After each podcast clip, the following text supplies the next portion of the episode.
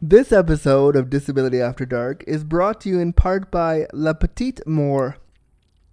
La Petite More is a Hamilton, Ontario, Canada based sex toy company operated by Haroon Sperling. A 1NB operation, they are committed to body safety, body positivity, and a gender neutral approach to their toys. Head to petitemore.ca to check them out and be sure to use coupon code After Dark for free shipping at checkout.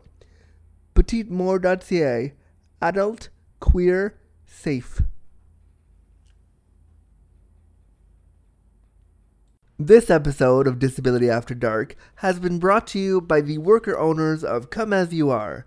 Come As You Are has the peculiar distinction of being the world's only worker owned cooperative sex shop. With feminist and anti capitalist values, Come As You Are only carries sexuality products that they truly believe in at the lowest price possible. Get free shipping at www.comeasyouare.com using coupon code AFTER DARK. Triple Content Creations presents Disability After Dark, the premier podcast shining light on sex and disability, with your host, Andrew Gurza.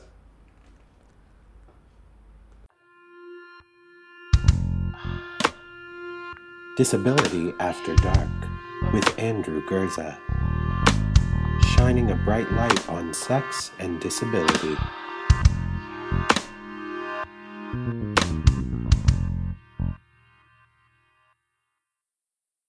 Content warning. The language, content, and discussion found within this episode of Disability After Dark will be explicit. Listener discretion advised. Let's shine a bright light on sex and disability together. Connect with me on Twitter at Andrew Gurza, that's A N D R E W G U R Z A, and use the hashtag Disability After Dark.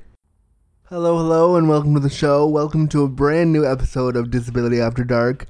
This is one that I am so excited to be bringing to you. This is one that I wanted to do for a while now, and you may have seen on my social media that I posted this a few days ago about about this particular episode that I was gonna do it, and it was gonna it was happening, and I've been really excited about it, and so this one, eh, let me tell you about it right now.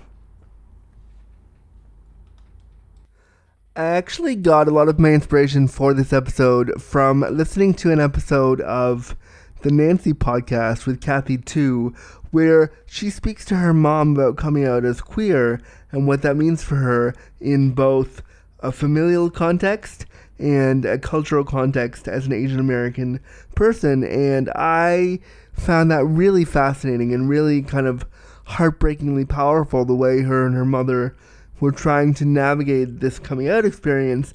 And I thought that I wanted to share with you my experience of coming out with my mom. Now, it was vastly different than that of that than that of Kathy Tu on the Nancy podcast, but it was really important for me because I have a perspective of what coming out meant for me, but I wanted to understand what coming out as queer and disabled meant for my mom and what disability meant for her and kind of the you know what understanding a different perspective and what that meant for her raising a disabled child and, and then finding out your disabled child is queer uh, and finding out what that what all that means and all those things and how they how they intersect and how they how they come together to to bring me to where I am right now and bring us to where we are right now our relationship so I sat down with my mom. Her name is Cher St. Kitts. She's an amazing lady.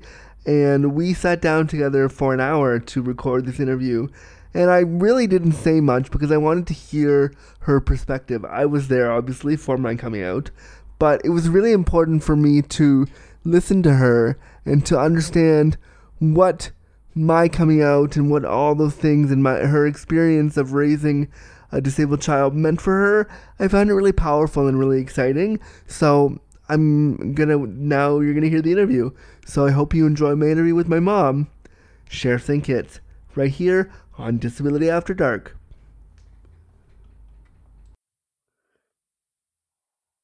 Hello, Cher St. Kitts. Thank you so much for coming on Disability After Dark. How are you today?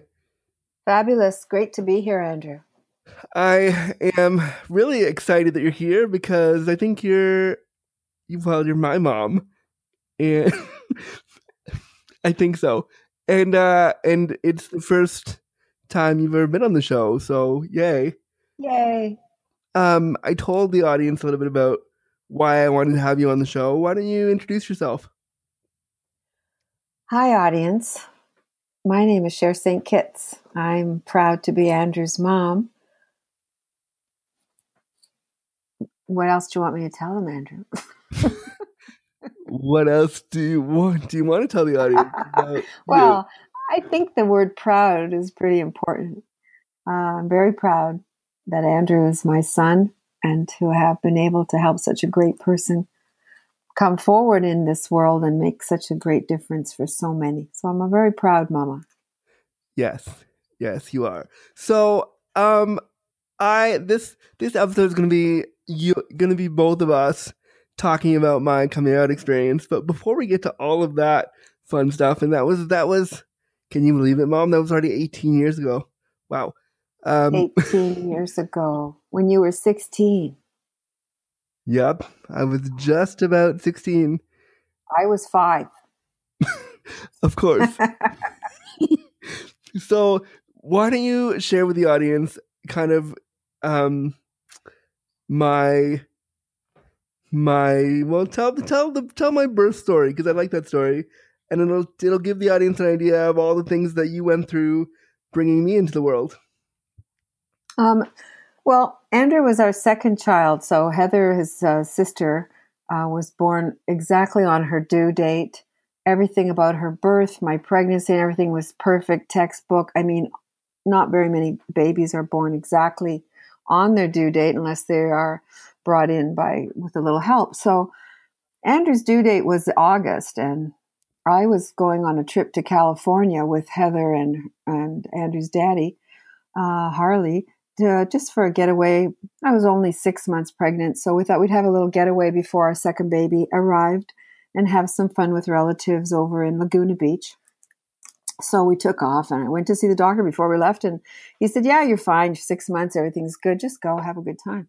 So I'm on the airline on the aircraft, and I bent over the front underneath to get something to lift up something. I felt a funny little sort of a cramp, but I thought, oh, so what, whatever. I'm bending. I'm so pregnant. I can hardly see my feet we get to there, we're good. We had a nice day. Uh, the next day, we had a we were invited to go to a Cinco de Mayo party, um, a Mexican Independence Day party. So we went, and it was just a great party. And um, during the party, suddenly I started to have major cramping, and I had some water break and um, everybody, it was a lot of doctors because a lot of um, Harley's relatives are doctors and lawyers and Indian chiefs. So everybody was running around trying to figure out what. So I ended up, I had to get an ambulance and they sort of put my, we were down in this lagoon. So they had to get me up the stairs. So my feet were up, my head was down. They were trying to keep the amniotic fluid, uh, the, the fluids inside that were just trying to gush out from this. I was only six months pregnant. So they rushed me to the, you know, emergency. We went through all of, oh my God, what's going on? Well, this water was broken. Once the water's got gone, they have to look at what's next for birthing because the baby cannot be in there without its water. So after 24 hours, they decided that uh, they couldn't take Andrew by C-section, so we had to go through the birth canal, which very horrific for the mother who knows too much because at that moment, obviously, the birth canal is not ready. So you know that your baby's going to have to go through a terrible journey from inside to outside that's not ready. So this is what we went through. It was, it, uh, I can't even describe it. So let's just leave it at that. It was very difficult, very, very difficult. And there wasn't much they could do to help me in terms of painkillers or anything. It just had to happen. So it did. And Andrew came forward and he was translucent, almost transparent. And you could see every vein in his body. You could see his teeny tiny little fingers and his little tiny toes, and he was so teeny tiny and so um, upset from the birth canal and the experience that when I first saw him, I think I kind of I kind of yelled or screamed because I was so scared for what was I was seeing, and I you know I've studied anatomy and I know a lot about these things, and I was very very worried. But all of a sudden, there he is. He's having a nice cry, and which is what we all want to hear. And they rush him off, and he's under, you know, inspection, and they're clearing out things. And he only weighed 2.2 pounds, and he ended up in an isolette unit. And he remained during the 1984 Olympics, which is when he was born. I mean, this guy comes in with a bang. 1984 Olympics, no place to stay, had to find accommodations that stayed down there for three months while Mr. Andrew Gurza developed from this little 2.2 pounder into 4.5 pounder uh, after several surgeries, uh, a line into his heart to save him, sepsis he endured, blood poisoning. Uh, he had to have a double hernia operation. All these things were happening to this little teeny tiny person that was just trying to learn how to eat. Um, you know, I, I made sure that he had breast milk, which of course he couldn't take for me because he's not strong enough. So it had to go into tubes, and then we had to get the tubes into his tummy. And his life was in an isolette. So I used to be there every day and also taking care of his two year old sister, Heather, trying to make her life as normal as possible. Um, I would be in there and I thought, you know, I can't be here all the time. So I made, at those days we had a Walkman. So I made recordings on the Walkman and I put the earphones down into his isolette and I instructed the nurses to change the tapes every few hours. And on the tapes, I was singing him lullabies. Um, I was talking to him about how great he is, how beautiful he is, how important it is that he survive and come and join us and come and play with us and be my son, and how much we loved him and we loved him and we loved him. And I had my voice in there because I felt if he was still in my womb, he would be hearing me talk all the time. And I do talk a lot, as you might be able to tell. So, yeah, that's what we did. I also just played him little tunes that we like to play, had Heather's voice on the tape, had his father's voice on the tape, so that his family, as much as I could provide, was in the isolette with him until he was able to come home, which was right around his birth, his proper birthday, which would have been August the 1st or the 2nd or the 3rd, somewhere in there is more or less when we came home with baby Andrew. So that was the birthing of a child that was then found out the following, we didn't know until February the 14th, Valentine's Day, in fact, of the following year, that Andrew actually had cerebral palsy and that chances were good he wouldn't be able to walk. They were saying that he might have visual problems. He would, he may not be able to hear properly. And they couldn't really tell us the extent of any of the damage because it was brain damage um, caused by lack of oxygen during those three months when he was in the isolette, which happened to him more than once. Uh, lack of oxygen to the brain causes brain damage. Cerebral palsy just means whatever damage was done during infancy. Uh, then you know if the brain's not able to fix itself, then it'll come out as the child grows. So this is how we knew that on February the 14th that Andrew had cerebral palsy and why he couldn't sit up like other babies could and why he couldn't roll over and just stuff like that. So that was the beginning of life with my dear, beautiful son, Andrew. It's kind of an interesting, I'm just listening to that story. I've heard that story before. It's interesting that it happened to all of us on Valentine's Day. Yes. The news on Valentine's Day, at the time, it seemed like a cruel thing and I remember driving home from Valentine's Day with my baby in the back in his, his baby seat in the car and just crying all the way home because I, first of all, didn't even know what cerebral palsy meant. I had a lot of learning to do. I knew about everything else he'd been through, which was tons in the hospital in, in Orange County uh, in LA, but I didn't know about cerebral palsy. And when she said, oh, Of course, you know your baby has cerebral palsy, I was like, well, no, I don't even know what you're talking about. so uh, it, she gave me a brief description, and obviously it sounded like they really couldn't tell me much. Could be anything from he'll never walk to he'll never his vision will be gone till he'll be deaf till he'll be till he'll be stupid. He can't. I don't mean that in a derogatory way. To the fact that he would not be able to think clearly and all of these kind of things. And so I cried all the way home, and then we learned and learned and did therapy and learned and just decided that whatever came, we would deal with each thing as it came. So that's what we did. And it, that is what we did. We that we've always done that together. Yeah. You always said when I was younger, it was you and I against the world, and that's always kind of been true. Um, but thank you for sharing that story because I think people don't consider when we talk about, and this show is, is it is about sex and disability, but I think it's important to talk about when a parent is dealing with that kind of stuff and to, to understand how I became so awesome to do this work, we had to find out why. And so thank you for sharing how I came into the world with the audience. Um, I'm curious, Mom, what was your perception of disabled people prior to to having one so close in your life? Well, you know, they say ignorance is bliss, but it really isn't. Um, I was ignorant, and whenever I saw someone in a wheelchair or whatever, because I had no point of reference in my life, I was frightened. Uh, I found them frightening. I was afraid to approach, afraid to say hello, not sure if they were only physically or and or mentally involved, so not sure of what to do. Frightened in as much as my behavior could be wrong, not because I was frightened of the person, but frightened that I would behave badly or do the wrong thing. So I did not approach persons in wheelchairs and probably to a large degree just sort of, you know, do what everybody does, which is kind of look the other way. Um, or with some people, they just stare, but yeah, I, I'm not that kind of guy. I probably would have just said, okay, there it is and kept moving. So yeah, I had a very um, limited understanding of persons with special needs before you were born. And right. And so obviously that that changed when I came along. How do you think when I came along that your your understanding changed or had to change? Well, it's sort of like when I had my first child. People who don't have a child or have never adopted a child or you just your whole world changes when you have a child.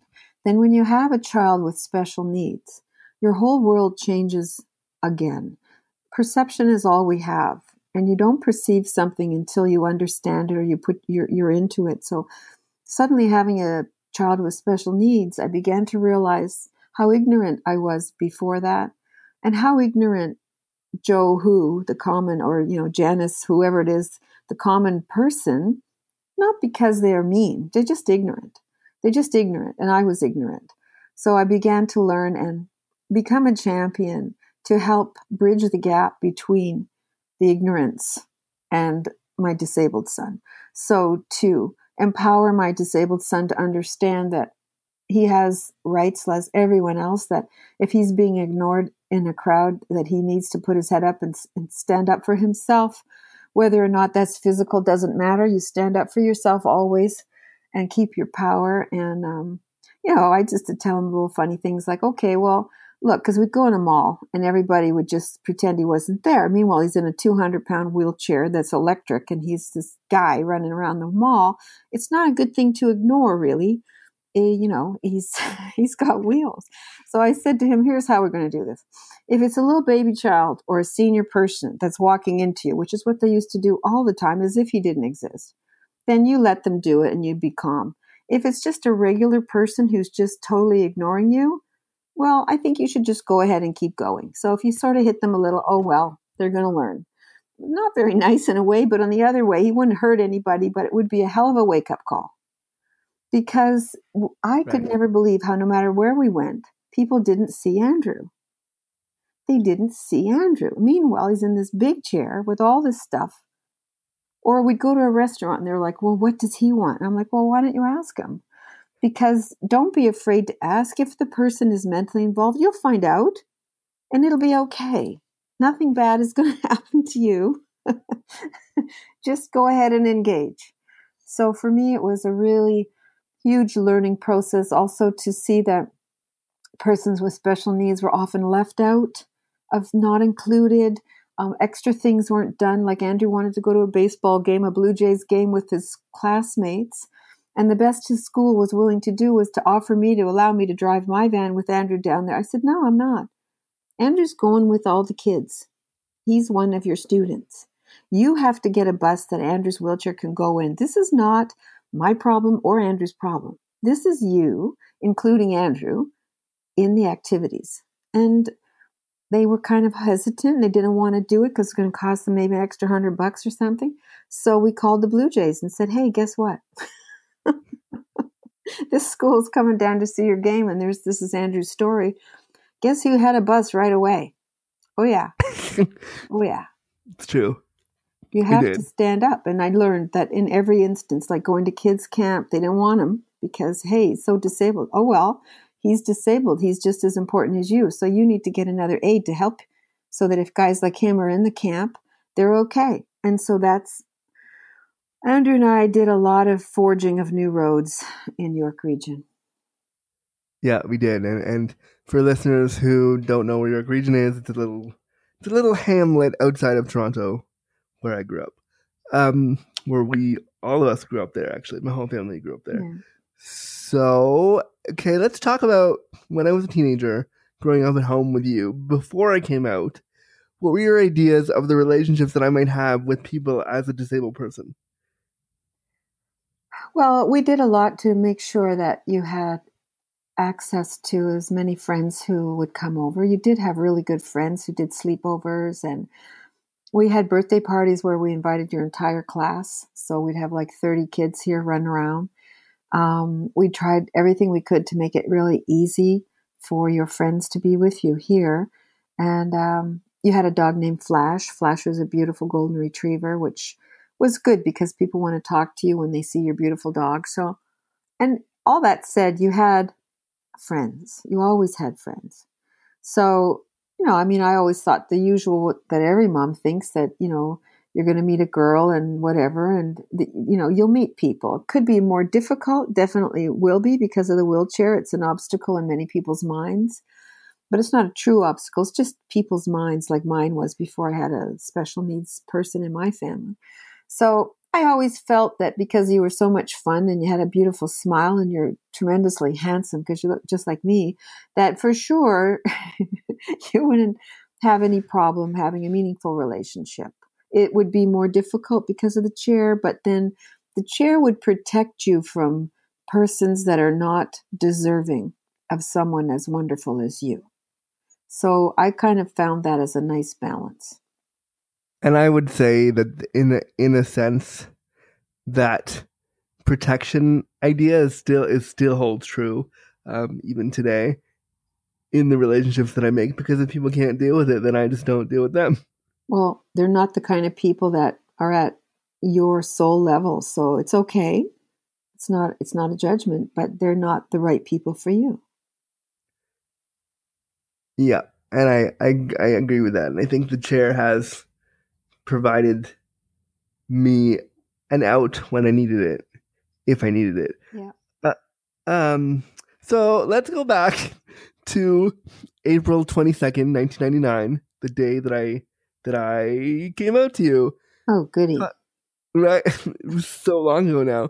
Talk to me about what you remember about that day, and then, if you would, please share your memories of mine coming out. Well, I don't remember a lot. I mean, you have to realize I was a mom at that time working about 80 hours a week. Um, I had my own salon and um, I had to have people coming in the house helping me with the kids and with Andrew. Um, generally, I would get a nanny from Quebec because I couldn't afford, you know, a real nanny. So this would be someone I would help them and they would help me. So I had a house full of kids, four kids, one nanny, two cats, a dog, and then whatever home care Andrew needed to get coming in constantly. So it was an open door, swinging door in this place constantly with people just running in and running out and doing stuff. So I was always running after getting the meal ready. Did I have to go to work and coming back from work and then not have enough time? Then there was laundry. It's the crazy life of raising four kids and then also having one that has special needs and then also having no money and trying to always make ends meet. So it's a blur honestly. And then in the middle of this blur, on that particular day, in the middle of a blur, Andrew and I got into an argument about something. I can't remember what, but we were going back and forth about something. And I just, and you know, I'm very honest. I mean, perhaps I should have more filters, but I just don't. So I, I said to him, well, what is your problem? What, are you gay? Like, I was like teasing him like you know, you're going through all this, whatever we were going through. We were trying to, I was trying to get him to understand something or we were trying to share something. And it was just, he was being so, so, I don't know, negative or, I mean, obviously. And he just looked at me. being I was uh, being a teenager. I was being sixteen. Yes, he was his age. He was what he was, you know, and he was, oh, he was so interesting. Anyway, he looked at me, his eyes locked on mine at that moment, and he was very angry with me. His eyes locked on mine, and he said, Yes, I am. And I stopped. I stopped cold. I'm like, What? Suddenly, every other emotion or whatever it was is gone. We're lo- eyes locked on eyes, looking at each other. I said, You're gay? Are you? He's like, Yes, I'm gay. I'm like, Oh, oh, oh. and I'm like, it was so weird because I I'm so close with you and I didn't know and I didn't know and I honestly didn't know and how did I not know this? I'm with you and I'm your mom and you know I'm the one helping you with all your personal issues and um, uh, surgeries and operations and everything else and then I began to put the pieces together that it made a lot of sense. What's funny about that? Before I told you, Pardon me? before I told, do you remember? like six months before I told you, the school was Yes, concerned. I do. I was just going to say. So, about six months before that, we had an episode from the school calling us with a complaint because the guy that was Andrew's caregiver at school, who would put him on the toilet so he could do his stuff, and that had made a c- couple of things, two little things that happened, had made a complaint that he thought that Andrew was, I don't know what, that his complaint was Andrew was gay and it scared him. Now, you have to remember, Andrew cannot transfer from his chair. He cannot walk. He can never get out of his chair. The only way he's moving from A to B is if you're helping him. So, what the threat was there, I'm not really sure. Pretty sure Andrew wasn't doing any sort of, you know, fiddling with his junk in front of this guy. I mean, sure that wasn't happening. Could be that he had an erection. Okay, well, he was 16. This happens this guy's all feeling confluttered about this. And I'm like, well, so finally I went to the school to talk to him. I said, well, so what if he is gay? At this point, I don't know my son is gay. Okay. What if he is gay? Can you please tell me what the threat is to anyone here if he is gay? Has he done something inappropriate? And could he? and, the, and the answer was no and no. And I went, well, then you guys need to figure all this out and get over yourselves because I don't think he is. But if he is, so what? And if he gets an erection, you tell me what 16 year old boy doesn't get one every 15 minutes. Who cares?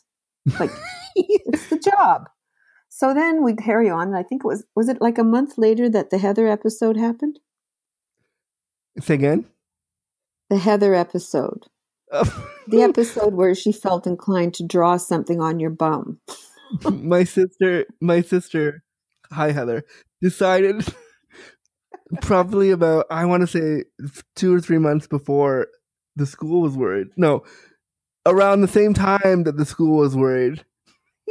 My sister wanted me to join the Pen 15 club, and I wanted to be cool like my bigger sister, so I agreed to. Now, Pen 15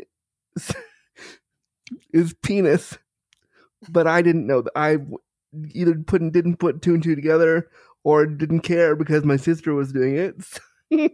so so she then wrote she was helping me pee one day and at that point I stood up to pee and I I held onto a bar. So she's holding me, supporting me, helping me do my care. And as sisters do, she wrote pen 15 on my bum. Which I didn't realize or that I was peeing and trying to direct her, so I was not thinking about that. And then the next day, she didn't wipe it off or, or, take care of it for me. So I went to school with that, which made the my my caregiver very concerned for me and for him, for him. And that's when all of this started.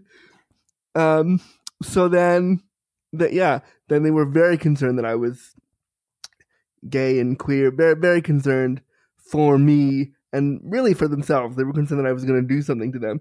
And I remember they they had sent me into the guidance counselor's office and said, "Well, Andrew, you know, are you having these feelings?" And at the time, I was I was very scared to admit it. So I said, "No, no, of course not. No, no, I'm not." And I was completely having these feelings, not for this particular caregiver, but I was feeling this way.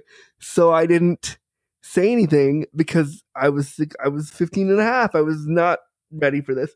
So then then I think during during that time and what you don't know mom is that 2 weeks before 2 weeks before I told you I didn't talk to anybody for like 2 weeks. And that's why that's why you were so mad at me because I wouldn't talk to you just generally about my day or anything. I wouldn't speak to you mm. because I was trying to figure out how am I going to tell you and how am I going to tell you that I'm gay, but also how how does my identity connect with my disability? How is all this going to work? And so what I was worried about, why I was so attitudinal that day was probably because I didn't know how the hell this was all going to come together.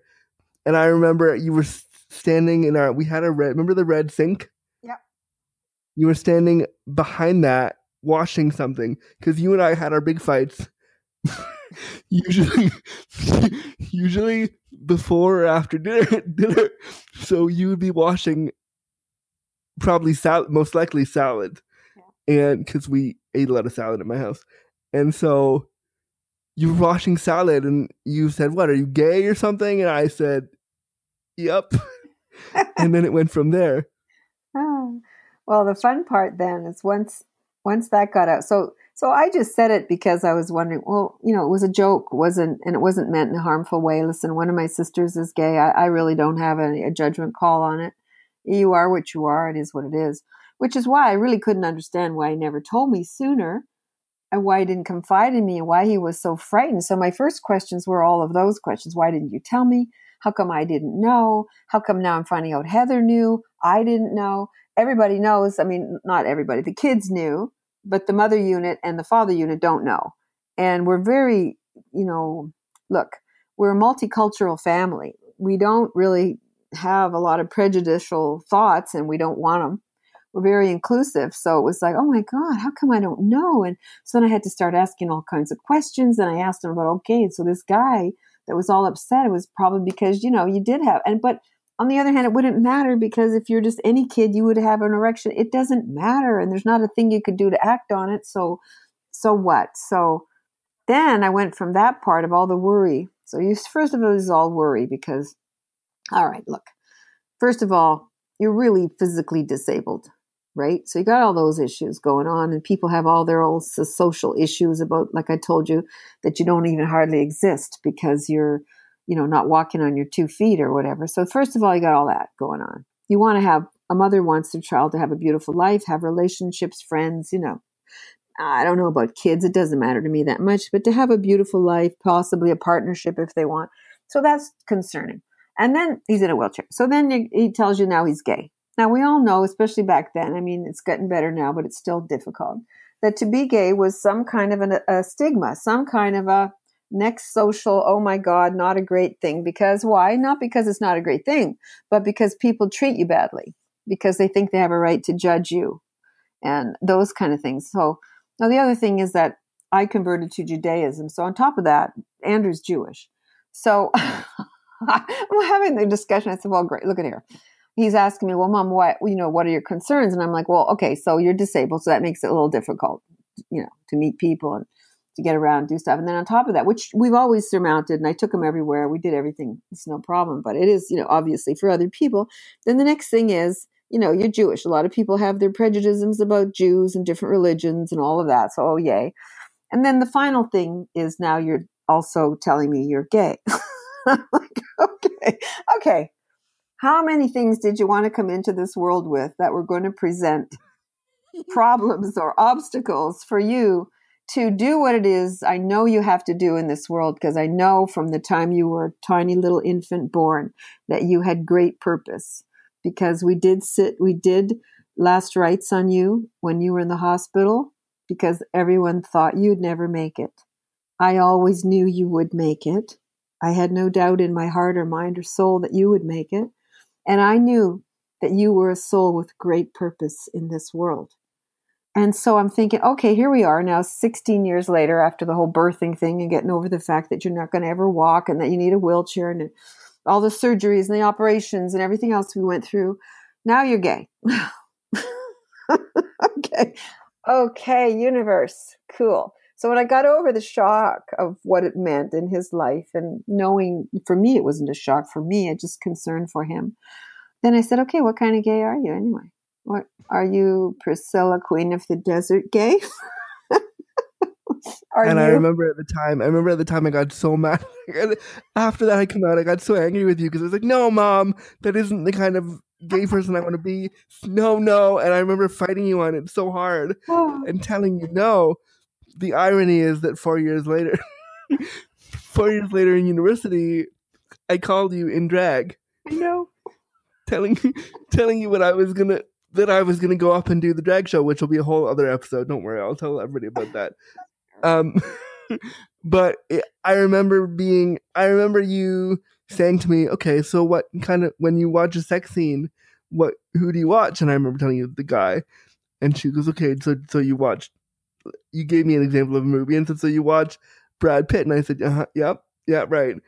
And so we had this nice moment where we, I could share that with you, and then and then you we went to the video store and you rented Priscilla, and we it's a it's you know 20 year you know given all of my fears because i was really concerned about telling you about that because i thought just like you thought well, okay he's already disabled he already has all these things stacked against him in terms of relationships and sex and his future life and now you're going to add this onto that so i think we shared a lot of the same con- the same concerns um and I think you know it's interesting. Like, did so? Was there anything that you was there anything when I told you that that you didn't that you didn't want to tell me at the time because of that you were you wanted to let it just happen? Was there anything that you anything that you can share now that you didn't then because you didn't know how I would react then, and it's been eighteen years now? No, I, I don't because you know,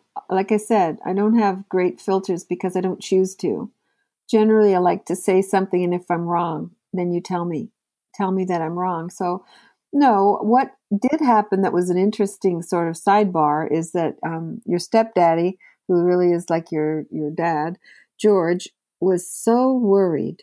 He was so scared and so worried because I mean he's taking care of you just as much as me, and he was so darn worried that you know, then the conversation had to be around what are you so scared of, George? And he was so scared that it was going to take away your quality of life and that people would be mean to you and that, you know, you wouldn't be able to get the things that you needed to get out of life. And he wasn't at all, he's not at all um, phobic about gay people. That's not it. He just was scared for his son, for the road that he had. So this was interesting because then he said to you, he said, well, maybe you want to think about it for a month. and then maybe in a month after you really think about it, now that you've told us, you can really see. If- I mean, if I could have been any more of a drama queen, because we should probably tell people that the night I came out to everyone, the family, was also the eve of his birthday. So I had to overshadow my dad's birthday by deciding right at, right at that moment to to to come out. And I remember he we were the when it all came out, we were having a surprise party for him. We were hiding in our house oh, waiting God, for him to come funny. home from work. And I had just told everybody, and he was coming home from work, and we were staying up late to surprise him. And I kept saying, "Mom, please don't tell him. Please don't say anything," because I was really worried about. Uh, in my young sixteen-year-old mind, I was worried about, okay, he's my he's my he's my dad, and I'm worried about my masculinity and how's he gonna view me. All things I think that a teenager, whether they're disabled or not, coming out would worry about telling their dad. So I was very concerned. And so the next morning, I, I hadn't thought that she had told him. So the next morning, she told him because she had to, because why wouldn't you? So she, she told him, and he goes, So, so you're gay, hey? And I just remember going, Mom, please. but I mean, I, it was just so there. I mean, there there was a moment because my dad helps me in the bathroom and stuff. So there was a moment where I thought, how am I going to, how is this going to go over? And it was fine and everything was fine. But because I needed so much help and because there was a sense of like, okay, we're two, we're two men together doing this. How is this going to play out? It was a stupid fear, but it was something that I, that I, even now, sometimes not with my dad, but with other people, there's a concern because people think that because I'm queer and I am doing all this stuff, all this work, and if I need help in the bathroom, that must mean that I'm going to come after them. So, so It's so it's funny that we, yeah, it is ridiculous. It's funny that we talked about earlier how the school was worried because people are still worried that I'm going to be, you know, flirty and I mean I am flirty and I I Why am- not? I like to do all of that, but I'm not. I would never make somebody uncomfortable. Um, but I remember that experience with with George, my dad, so much because, and we had um, the one of the moments that I remember from that was we he used to drive me to my appointments all the time, and we were in the car one day by ourselves, and he we weren't we we were listening to the radio. George is he talks a lot, but he is a man of few words. When when he has something on his mind, he doesn't talk a lot until you get him talking. So we're listening to the radio, and he says to me, "So I work in entertainment, and I know a lot of gay people, and it's it's fine. Don't worry about it." He was at the time a swing cast member for The Lion King, and he goes, "I know a lot of really really gay people, and it's okay, and don't worry about it." And that was our moment where we, where I knew it was okay because he said, "Look, I know all these people. You'll be fine. Don't worry about it." And so it was just a sweet moment between the two of us because I understood then that all of these things, the disability, the the the mm-hmm. gay identity, all those things didn't matter and it was gonna be okay. And he and we I mean it's not something we openly he and I talk about, but he to know that it's okay is a big deal. Yeah, it is okay, and and it would never have mattered, and and it it it we cannot say that it doesn't matter. We have to say it's very powerful. These are powerful tools that came into your life to make you stronger and to show you a pathway to help others. So it's powerful. Yeah. It really is powerful. Um so one of the things that you said to me right after I came out, I think Heather was there. I think we were all there and I had had my big cry and we were we were heading in to, to rent Priscilla. You said and something something that I'll never forget that you told me was that you said um it wouldn't be easy you know, it's going to be harder for you because and I think you said because of your disability and all the things. Um, can you tell me more about your thoughts on that? Well, I mean, it's normal because with each child, whatever is going on with them, I mean, I only remember being worried, oh, not for very long, but uh, initially, I didn't stay. I mean, you're always worried that because of this and because of that, but it makes it harder. Then what happens when something gets harder? Those who will get stronger. So I always knew that because that's been my experience in many things in my life that were very hard. The harder they are, as long as you stay true to yourself, you become stronger. So, as much as it's on one side a worry a little bit, on the other side, it's an understanding that if you then help this child with the tools they need to be strong, then there's really not much or nothing actually to worry about. And clearly, given what you've been doing and accomplished, and that you live on your own and you're in the distillery district and you have your own podcast and you know you're published all over the world and the UK and you've talked all over North America to help persons with um, disabilities and um, sex and the disabled and all of that. It was true. You were strong. You got stronger. I did, Uh, but I think it's you know I think those fears you're having. Um, I think a lot of parents when when when they're a disabled child, whether they're coming out as queer or whether they're just coming out as you know identifying with their sexuality, I think there's a lot of concern the parents have, and I think sometimes the disabled community doesn't let the parent of the of the person say like I'm concerned about this because they want the disabled child to figure it out on their own. But I think those fears are are valid, Well, and Well, there's no one to talk to. You see, the trouble was when you were Yeah. then, who who would I have been able to talk to? yeah, I've got a gay disabled child. I'd like to talk to him about sex, which of course we talked about. We're very open about, you know, the general sex.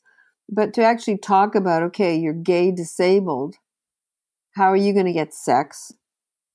Truly, who am I going to talk to? yeah, at, at that And- time. At least now there's you and you know possibly other people that are willing to be on a platform to say to a mom like I was back 18 years ago, yeah, we can talk. Let's talk. Because all those fears you had about coming out, even, had you really been able to talk to even a third party, a stranger, somebody who just talks to people about it, a lot of those fears that you had, even though I've never come out as someone against persons of different sexual orientations or any of that, they would have been allayed because you needed what you needed was the comfort and um, acknowledgement and acceptance um, that it's okay from someone else, from someone who can look at it from an objective perspective. It's important. So, uh, and I don't. I mean, I think even now that was 18 years ago. I'm I'm 33 now, and we're still not at a place where there is still isn't there's a handful of people doing this work and they're they're great and the activists that I work with are amazing and I I value what they do and there are a lot of apparently according to a lot of studies there are a bunch of queer people with disabilities out there people with CP actually have the highest rate of being queer and disabled I just found out the other day wow. but it's really sad that we still don't have a community yet around us so I think even now, if somebody with a disability was to come out and say, I'm this, they would be hard pressed to find somebody who, like, that they could look in their eyeballs and talk to. Sure, they can go on the internet and they can all download this amazing podcast because they should. But well, it would be hard yeah. for them to find a person they could actually speak to. Well, maybe then this is where uh, now comes full circle. It comes around to say to you, then you need to contact these people at Bloorview, Macmillan, these people where okay today a little child was born and he's going to have cerebral palsy and then he's going to grow up and he's going to have to go to these centers like all these places where they equip wheelchairs you know the shoppers people the Bloorview people all these people that we went through all of your life maybe it's yeah. time then to approach all of them and make sure that in their website areas because now the world is a little more progressive they have an area that speaks to this issue you know, because I know they have a lot of things where they have youth, um, dis- disabled youth getting together online and talking to each other, but there should be a component in there about sex. And that component should cover not just, you know, regular, you know, sex, but all kinds of whatever it is, like if it's gay, you know, just a place where they can get more information and where they know they could get in touch with people like you or the other activists in the community where they don't have to feel shy that they're gay. It's okay. And also, if they want to talk about sex, somebody who can talk to them because clearly their parents can't. They don't know. It's just a whole different situation. You're in a wheelchair or, or you're not in a wheelchair, you can walk or you can't walk. You this doesn't work, that doesn't work. So how do you have sex? So it's important information. And I think there should also be spots for the parents too, a place yeah. where you could have gone Yep. Once I came out to you and yep. you like a spot that isn't with me beside you, a spot where you could say, "Wow, my kid just came out to me, and my kid has this disability, and they just told me they want to, you know, they they're into this kind of sexuality. How how can I support them?" And how can I support them and their disability? How do how do these two identities go together? Well, clearly, and how can I, as a parent, do my job? Clearly, if CP if those with CP have a higher than normal population rating of persons who are gay, then the Cerebral Palsy Association and you know even our sex educators, I mean sex education should no longer be just about male female parts going together. Sex education should actually be about sex education for everyone. You know, there should we we need to get rid of this phobia that came to us from, you know, churches and religiouses and you know from persons that really didn't get it. Because truly even if you read the bible gay is gay and it's always been there and so what? I mean all of these old old beliefs and prejudices need to be outed.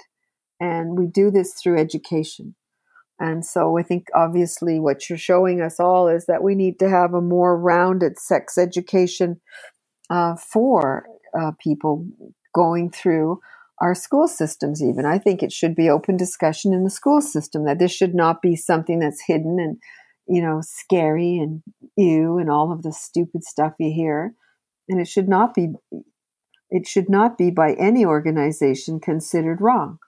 I just think that's so stupid. You got sheep in the field, some of them are gay. So what? And so what? And lions now, apparently. Well, who can? Well, why not? I mean, of course. And so, uh, yay! It's part of the natural who we are. It's supposed to be. It is what it is. So anyway, that's what I think. So one last thing I want to ask you about. Tell tell me about the first time that you saw me do a do a talk because you because I remember telling you whether I wanted to work in sexuality and disability and and we talked about it and you knew that's what I did. But I remember a couple years ago you finally saw me do what I did. Did that talk change your view of the work I was doing and Yeah. sex and disability? Yeah, um, I was like really that? happy to come out, and uh, I just it's just because a lot of your talks are downtown, and I'm sort of way up here, so you know me, I hate going downtown, parking, and all the crap. So we went down. Quincy and I decided to go. Your brother Quincy and I decided to go and watch a talk, and I guess there was about a hundred people, something like that. It was over at uh, some building down by Ryerson or something, and um, uh, I was so interested in the talk. I got so pulled in. I mean, you go in, it's your son, and you're just sitting there, you're going to watch your son. But when I got in there, I got out of that and I was just into the talk. And I was just watching this guy and seeing how he related to the audience. I like, I'm a speaker, so I, I understand. But what I saw was this guy coming from a place of love, sharing with these audience what he's discovered about sex, sex identity, being gay and sex, being disabled and sex, and sort of setting out a little plan that anybody could follow to engage in sex in a really positive way with a partner who would have special needs, whether it was a gay sexual encounter or a regular sexual encounter. And I was so impressed by it. And I know it halfway through, you sort of said, okay, well, you know, my mom's here and I don't know. because, you know, you got pictures of you up there with your leather, leather straps on and, you know, quasi naked or naked or whatever. And I'm sitting there with Quincy and we're both watching and we just we're engaged. And when you asked me that, I really wasn't feeling anything except I was really proud. So proud because it takes it takes courage to not just bare your skin, but to bear your life and your soul and and and the things that you you know the interpretations that other people could never see. But not only that to give everyone a gift of how to have great sex whether you're disabled or gay or whatever. And the best part of all that i loved was your whole idea of a storyboard. I think if everybody who's in any kind of relationship with anybody would take the time and sit down and deliver each other a storyboard of what they particularly would love to have in a sexual encounter the divorce rate would drop, more people would be happy, there'd be less crime, the whole world would change. Because there's no, in most relationships, there's no real communication about what kind of sex I need. And I think that's a really important component to any kind of sexual encounter. And I'd never thought about it before I saw you talk about it. So I learned a lot that day, and I was proud. That's great. I, I'm so glad that we could teach each other. Yeah. because without with with all the stuff you talked about earlier, without you kind of making me go up and do things, I don't think I would be in this position that I'm in right now. And I don't think this podcast and this work that I do would exist without your kind of pushing me to go do it, do things and not and just try. And if you fall on your face, then okay. Well, the good thing is if you fall on your face, everybody sees you. So, yay. the good thing is there's no bad thing that can happen that won't make you greater. The good thing is having a wheelchair so when you roll in the room, everyone looks over at you because you're different. Therefore, your decision is do I smile at everyone and let them know that, wow, I've arrived? Or do I feel sorry for myself? You can tell right away that the wow guy is going to get a very positive response and his life is going to be different than the oh, poor me guy, isn't it? And I mean, there you know, you know this from from just talking with me. There are days where I am the poor me guy, and that's okay. But when it comes to my job, you sometimes, and I did it last night. I did a talk last night that I was so exhausted and so tired, and I didn't want to do it, and I did it, and I did my job, and I put a smile on. I came home and I had a good cry because I was like, I don't want to. I'm tired of it today, but it's part of the work that we do and talking about this stuff. And I think even when you saw me do that talk a couple years ago now, it's hard to get up there and do that in front of strangers and show them how great sex and disability is when inside you're like, I don't feel so great about it today, but all right, let's go do it. So it's I'm happy that I can present both sides of it and show that I am not the necessarily the poor me guy, but also talking about how sometimes it feels like crap to talk about it, but it's it's it's without my disability and without all the things that you and I went through, I wouldn't have a job. This is now my job and I'm so excited by what it's what you what you as my mom helped me to be able to create. Yeah, I'm I'm really happy that I had the chance because I learned a lot. You taught me the other part of the story is I had a lot to learn and I had to learn it, and I learned it through you. And, you know, let's face it, every child's an experiment to some degree because you don't come into this world knowing what the hell you're supposed to really do. And you know what you don't want to do from what your parents did that you didn't like, but really, what does that leave? So you were one of the great experiments of how do you, how do you see all of this and know that it's meant to be great? So what's the road to greatness? Do we focus on the fact that he can't walk? That he should be walking, or do we focus on the fact that it just doesn't matter if he walks, he can roll? You know, to shift your perception and your focus, yes, all of us feel boo hoo, poor me. It's part of human existence. But do we focus on that? Or do we focus on the greatness and the joy and the love and the fabulous things that are all around us all the time? And in juxtaposition to other persons in the world who sleep on mud floors, who don't have enough food to eat, who are in war zones, and all of the rest of it.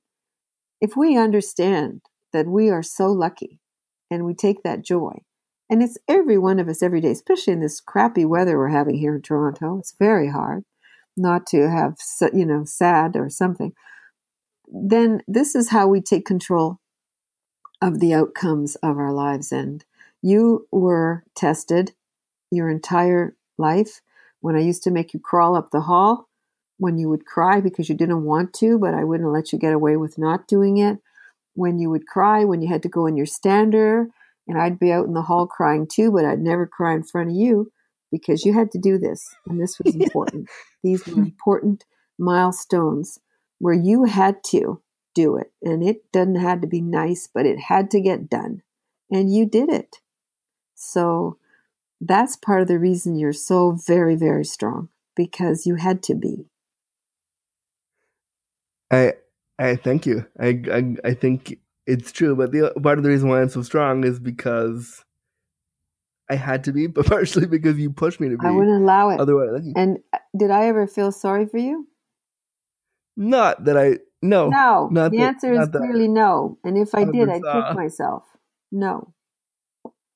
Can't feel sorry because feeling sorry would never help you. And also, let's don't forget that you're extremely intelligent and very manipulative. let's not forget that old chestnut.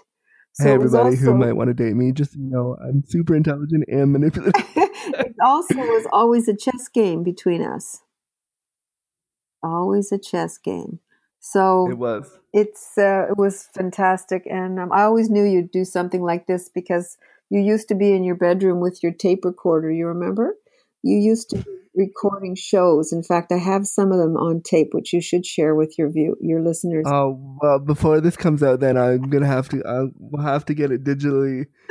But, oh wait, I'm, I was gonna do this the week after next, but I'm gonna hold off and wait to get the tapes. Hysterical. Tapes. He had his own talk because, show. It was just so great. yeah, we're gonna have to wait on that. But is there any? Do you have any last words for parents of kid of kids with disabilities who might be wanting to talk about their sexuality or or advice for kids with disabilities who want to talk to their parents? Anything you want or any last things you want to add generally? Well, I think as long as you go with love and you know either way, the child or the parent, if you suspect maybe the child is having some sexual identity issues, it's always there's nothing wrong with just saying, hey, There's, you know, I've noticed something. This, what is there something? You know, are you feeling different? What do you like? Just open the door to it and say, what are you, what are you thinking? Uh, the other way for the kid, just to, if you know that that's basically who you are. There's only two things that motivate us to do anything in this life. One is love. One is fear. If you're being motivated by fear, it's not probably going to turn out too good. So check why you do or don't do something. If it's because you're afraid, I mean, it's different if it's a burning house. Don't be running in there. I get that. That's clear. But in our emotional selves and our senses, if you decide what's the decision that I should make out of love, I think you'll find always that decision will serve you better because you're doing it with grace and ease and with love. And love begets love. Even if sometimes it's hard and somebody will do something and think, well, I went with love and then they did this. This is whatever it is that they did is a lesson for you and a lesson for them. In the end, it'll turn out positive. If it's all out of fear, everybody just gets hurt and it'll turn out negative. It's real simple. You can tell by just asking your inner voice, they'll tell you. So that's what I would say. If you're having indecisions about that, just balance the scale on one side love, on one side fear, and go with love. And in my experience, you will always get to where it is you're dreaming to get to.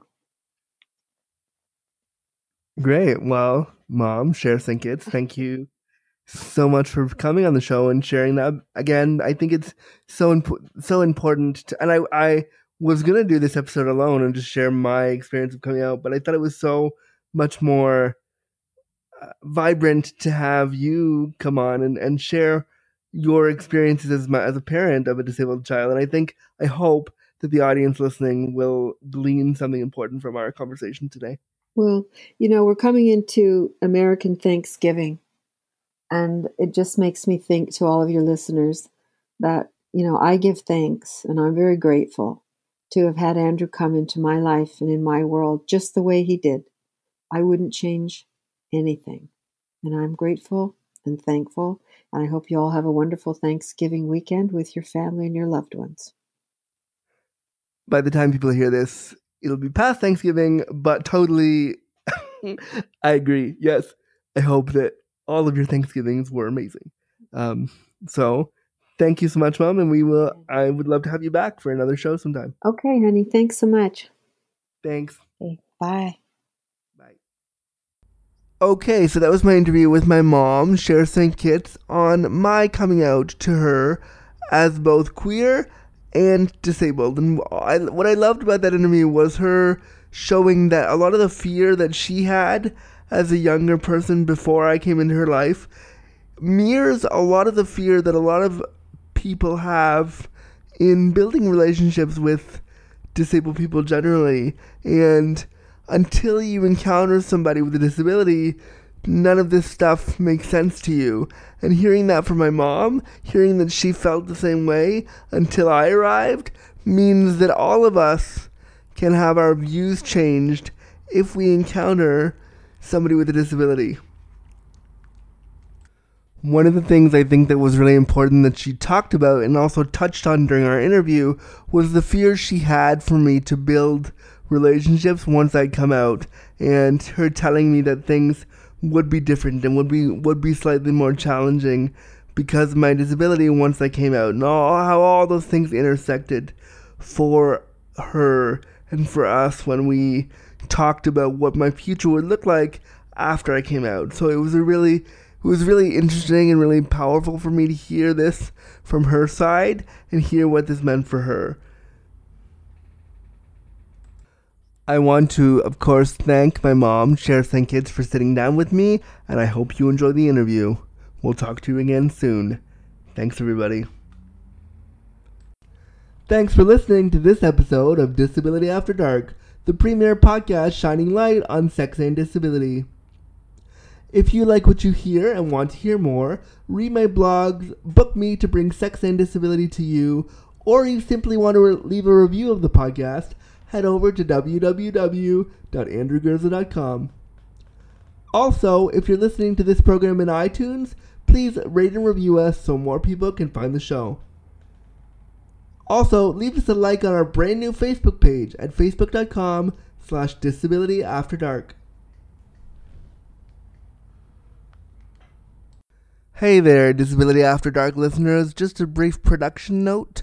I know I've been changing the dates of when the show actually gets released over the last few weeks. One day it's Sunday, then it's Monday, then it's Friday. So, look, I've decided to change the date permanently of the release for this show to be on Fridays.